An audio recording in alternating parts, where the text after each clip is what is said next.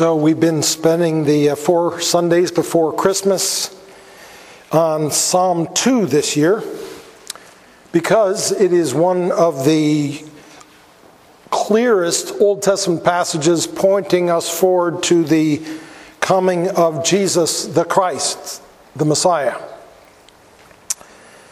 And though I will read the entire psalm once again, we're focusing this morning on the final section of the psalm, which is verses 10 through 12. And as I read Psalm 2 this morning, please notice that this final application section of the psalm begins with a now therefore. It is also one the only one of the four sections of the psalm which doesn't include a quote. The first section, 1 through 3, the kings and rulers of the earth are quoted saying, Let us burst their bonds apart and cast away their cords from us. The second section, 4 through 6, has God responding to them, saying, As for me, I have set my king on, my king on Zion, my holy hill. And then in the third section, 7 through 9, the Messiah himself speaks, quoting what God has said to him. The Lord said to me, You are my son. Today I have begotten you. Ask of me, and I will make the nations your heritage, and the ends of the earth your possession. You shall break them with a rod of iron and dash them in pieces like a potter's vessel. So now in the fourth section, as I said, it begins with now, therefore, referring to all of this conversation that's gone on before between humanity and God and God's Messiah. So let's read Psalm 2. Why do the nations rage and the peoples plot in vain?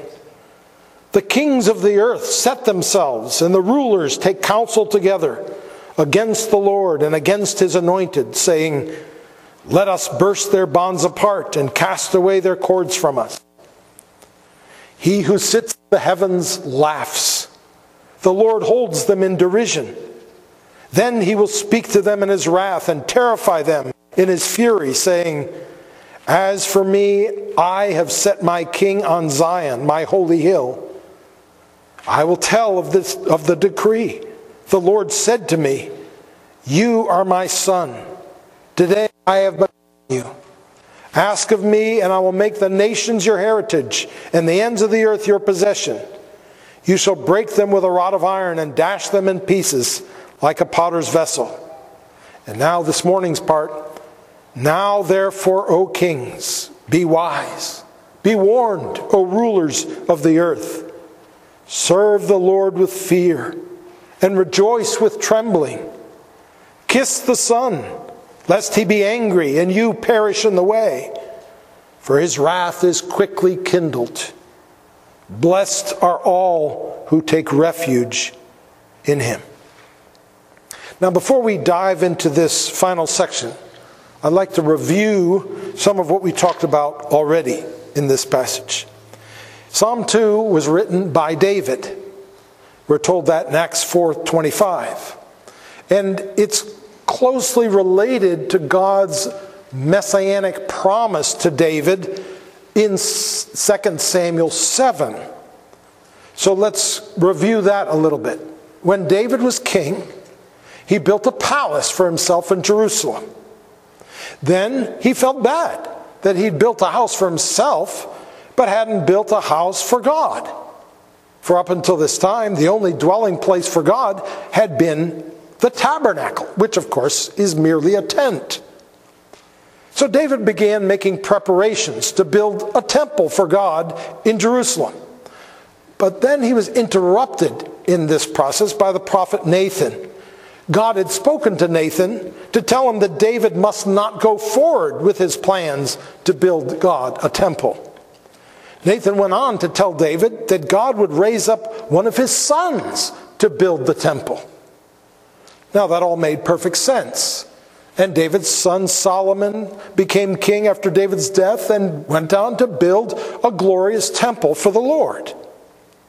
Even God's promise that he would be a father to David's promised son didn't necessarily mean that David's son could not be a mere man. For that times this kind of thing is said of mere mortals in scripture. But there was one thing about God's promise to David through Nathan which went beyond this. God had said that his, this promised son of David would rule on David's throne forever. Now, once Jesus came, the meaning of this all became clear. But at the time, they didn't have the tools to grasp what this was talking about. But to speak to this mystery, God at some point also gave David Psalm 2, which revealed this promised Messiah was much more than just a mere human. He was not only God's son, I mean, David's son, he was God's son. Not only like a son, but he would be God's begotten son, as Psalm 2 7 says. And somehow he dwelt in heaven with God. And he was not only to be king of Israel, but the king of all the nations on earth. However, there was one dimension of Christ's coming which Psalm 2 did not include, a dimension which wasn't revealed for 300 years more through the prophet Isaiah.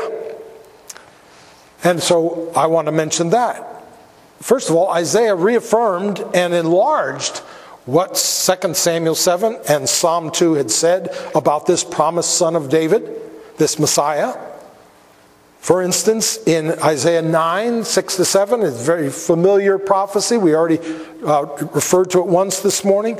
For to us a child is born, to us a son is given, and the government shall be upon his shoulder. And his name shall be called Wonderful Counselor, Mighty God, Everlasting Father, Prince of Peace. Of the increase of his government and of peace there will be no end on the throne of David and over his kingdom to establish it and to uphold it with justice and with righteousness from this time forth and forevermore. The zeal of the Lord of hosts will do this. So you see that this is very much building on what God has already said in 2 Samuel 7 and Psalm 2. But Isaiah also talked about this promised one as a tender servant in Isaiah 42, and as a man of sorrows, pierced for our transgressions and crushed for our iniquities in Isaiah 53 and the end of 52.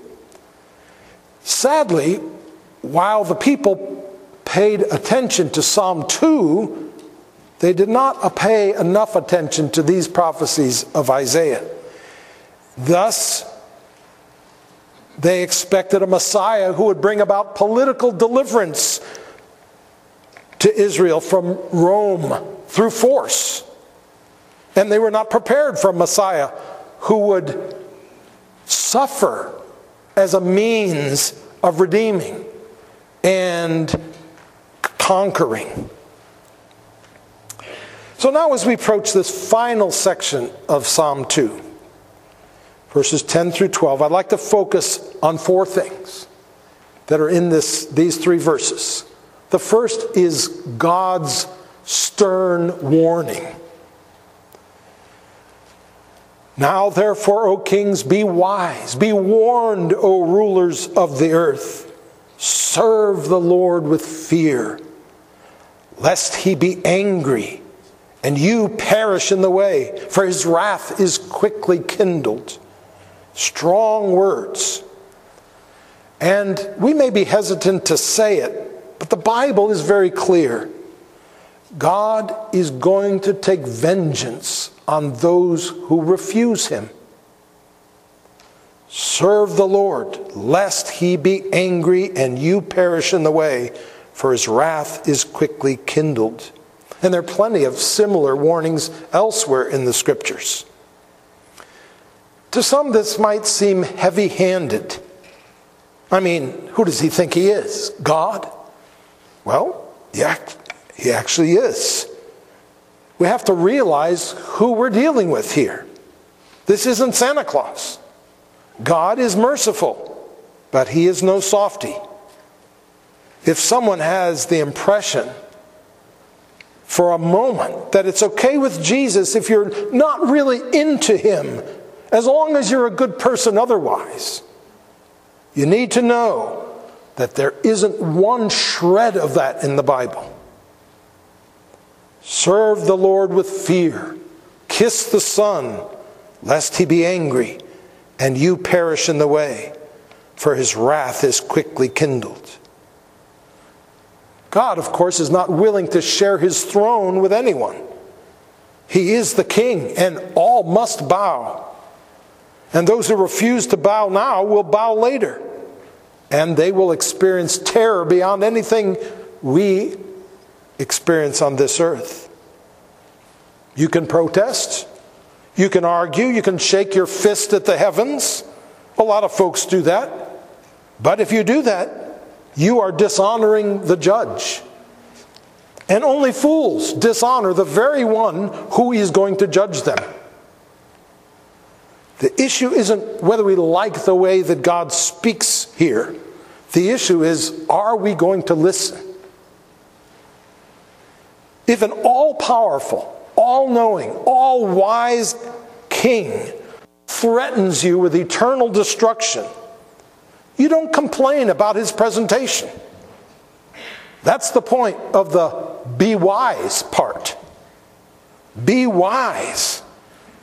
Does it really make sense to fight against the Almighty One? Does it make sense to struggle against the one who laughs at the combined forces of all the nations?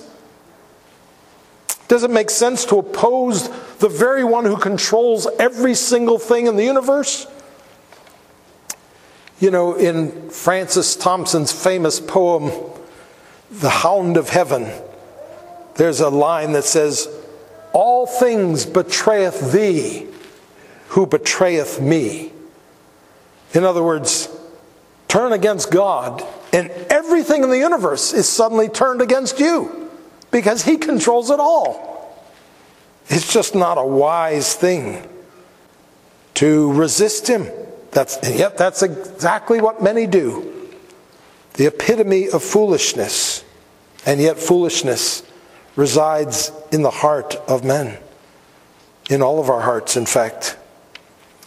The second part of this that I'd like to focus in on is the rejoice with trembling. So the first was the stern warning. Now, the rejoice with trembling. It's in verse 11. Serve the Lord with fear and rejoice with trembling. Now, the first part of verse 11, serve the Lord with fear, could be understood in a way like a slave might act towards his master. But we're not talking about tyranny here. Though Satan loves to convince people that God is a tyrant. But the second half of the verse makes it clear rejoice with trembling. That's not tyranny. Rejoice with trembling. You see, this warning is actually extraordinarily gracious, an expression of God's kindness and love. He could just smash people for their rebellion, for setting themselves against the Lord, for wanting to burst his bonds and cast away his cords. But instead, he warns them, invites them, offers them an opportunity to escape the coming wrath. God wants our fear. Anything else is just foolishness. But he also wants our delight. He wants us to see that He is the greatest treasure of all, and then to rejoice in receiving Him as our treasure. Rejoicing with trembling may be a rare experience in life, but it actually happens. Have you ever stood at the Grand Canyon? I don't know how you could have anything but but fear and trembling, and yet also rejoicing. Both. How about going out into space? You know, more and more people are now paying to go out into space and be able to see the Earth from a distance. I mean, that has to be a similar experience, no? How about seeing a tornado or a waterspout from a safe distance? That's got to be an experience of trembling and rejoicing at the same time. Or walking on the moon, which few of us have ever done, but still, we can imagine what that would be like. One of the things I most enjoy in the winter is having a fire in my fireplace. And I think this is why. Because it's a little, it's fearsome, but it's also beautiful and delightful. And the, and the combination is something very special. Rejoicing with trembling is a concept I think our society is growing weary of. I'm sorry, not weary, but leery of. Growing leery of it. They don't like the idea that it can be healthy to have fear and trembling towards someone. Good parents, for instance, whose children delight in their love but also respect their authority. Or the friendly police officer who people enjoy having around, but they also are on their best behavior when he's there. And therefore, the concept of healthy fear and trembling is fading in our society, it seems to me. C.S. Lewis, I think, does a masterful job of illustrating rejoicing with trembling in his Narnia Chronicles with the great lion Aslan who made the earth shake with his roar, and yet in whose mane his friends could bury themselves when they were brokenhearted or when they were just elated to see him. Read the Gospels. Read about how Jesus related to his disciples. And I think you'll understand rejoicing with trembling. Think about the story of Jesus calming the storm in Mark chapter 4, when a great windstorm arose and the, such that the waves were breaking over the edge of the boat and the boat was filling up with water and Jesus was asleep in the stern. So they woke him. Teacher, don't you care that we're perishing? And he rebuked the wind. Peace be still. And there was suddenly great calm. And it says they were filled with great fear and said to one another, who then is this that even the wind and the sea obey him? That's rejoicing with trembling. The third part of this, these three verses that I'd like to focus in on is the call to kiss the Son. So we had God's stern warning, and then we had the concept of rejoicing with trembling. And now we have the call to God, kiss God's Son. Verse 12 Kiss the Son, lest he be angry and you perish in the way, for his wrath is quickly kindled. A major piece of this concluding portion of Psalm 2 is this call to kiss God's Son. It's not a call to believe he exists. It's not even a call to believe what he says, although those things are implied. It's not merely a call to do good things or to keep his rules. And apparently, God isn't looking for someone merely who will yield to him. God is calling us to kiss his son. He's looking for someone to get intimate with him. He's looking for a close personal relationship. Think about kisses. Kisses are not something that we give a lot of. The Son of God is asking for more than a polite greeting or the tip of a hat. Kissing requires closeness and always involves some risk. The Son of God isn't asking for something casual or easy. We can't just throw kisses at Jesus. You know, you can stand far apart from someone and throw them a kiss. But that's not what's being talked about here. This kind of kiss requires some vulnerability. Some argue that kisses here refer to submission, and that may be part of this. But in those times in the Bible, which they point to, where kissing seems to imply submission, kissing doesn't merely mean submission.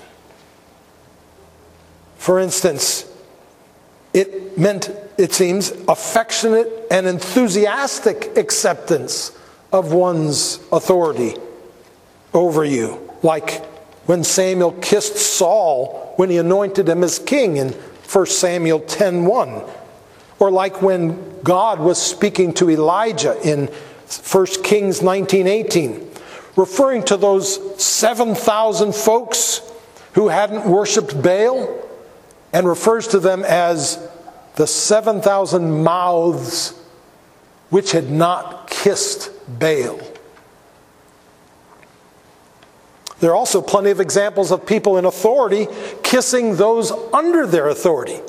And I've given four here in the notes that you could look up. So, kissing as mere submission is not an adequate way of thinking of this. It involved giving one's heart, not just giving one's obedience or allegiance, like Catholics kissing the Pope. You know, in all the Bible, there's no reference to people kissing God.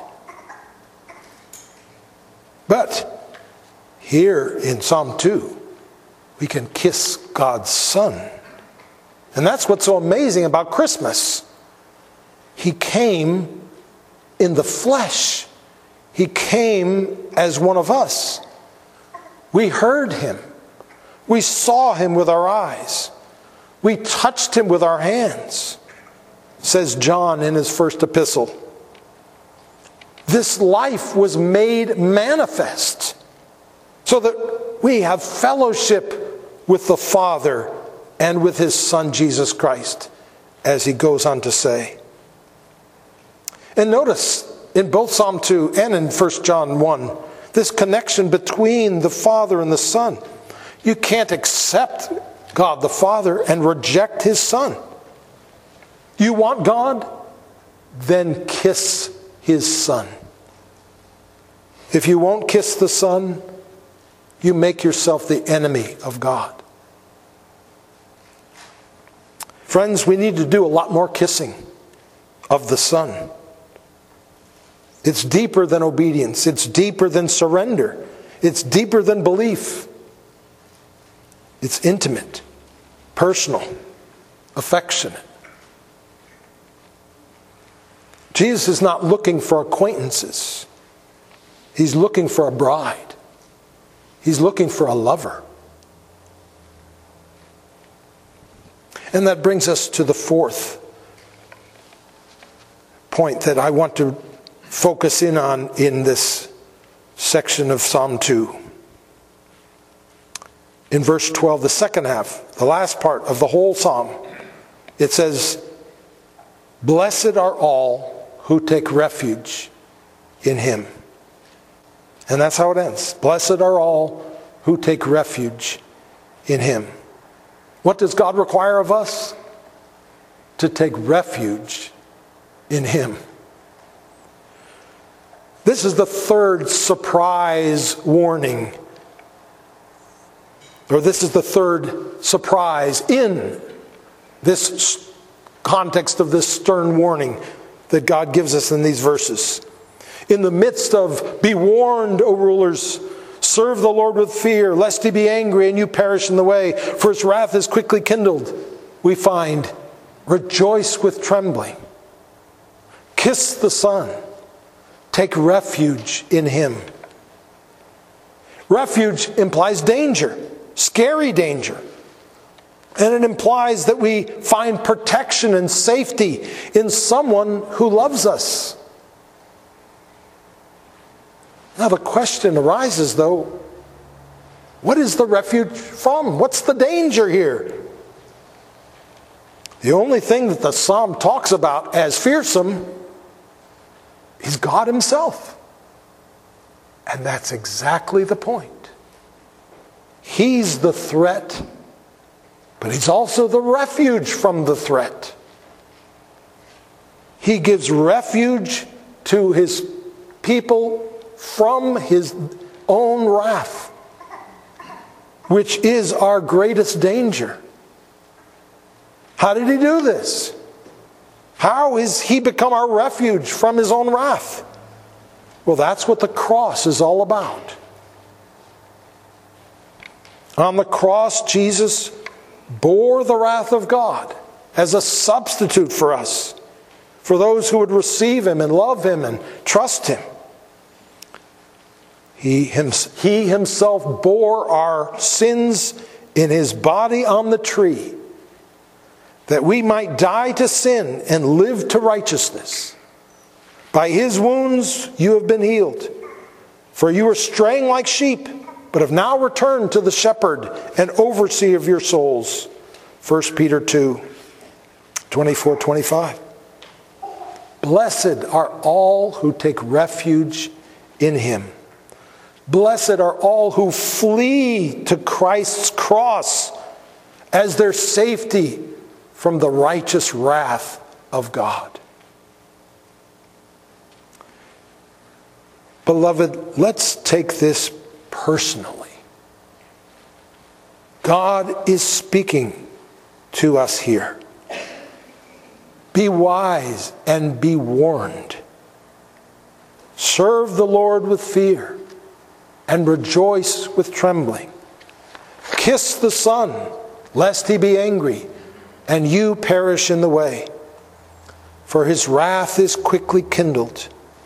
Blessed are all who take refuge in him. God's Son offers us forgiveness and grace if we will come to him and embrace him and link up with him. If not, we will perish eternally we must decide do we want God to be our friend or our enemy? There's no middle ground. There's no none of the above option. Some people are desperate to find a middle ground. They're willing to give Jesus a peck outwardly, but in their hearts, they still hold him at a distance. But this is a false kissing of the Son when someone is kissing on the outside but not on the inside. Instead, they might even be despising the person while kissing them on the outside. We see this in real life. It happens in marriages, it happens in families, it happens on TV. It also happens in the Bible. We see it in Judas, don't we? Who kissed Jesus while he was betraying him. But that was a false kiss, a pretend kiss. It wasn't a real kiss. It wasn't what Jesus is referring to in Psalm 2. Judas did not love Jesus in his heart while he was kissing Jesus on the cheek. So we're back to the main point. There are only two options. You either spit on him, as many did when he came, or you kiss him. If you're looking for popularity, a lot more people spit on him. So that might be the, your choice. But this choice will make or break your life.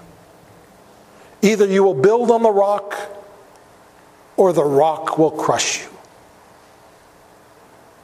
The Son of God makes a great friend, unlike any other, but he makes a terrible enemy, unlike any other. You know, there is no more blessed thing than to hear God say, Come to me, my love. And there's no more horrific thing than to hear God say, Depart from me. I never knew you. I am against you. Let us pray. O oh Lord our God, you speak so clearly to us in Psalm 2, and we thank you for that. Because, Lord, it's our nature and our tendency to want to find a way where we can live with one foot in both worlds. But we remember that Jesus himself said, No man can serve two masters. He will either love the one and hate the other, or vice versa. Oh Lord, help us to plant both of our feet firmly on the solid rock, Jesus Christ. Help us to kiss the Son with affection and fondness and joy. And now, dear Lord, as we come to the table that you commanded that we set, it is such a joy for us to be able to kiss you by partaking of your body and your blood. And we pray that as we do so, dear Lord, that it, would not be merely an outward thing, but that our hearts would burn with affection for you, the one who has lived and died for us, the one in whom our eternal hope is based. We pray in Jesus' name. Amen.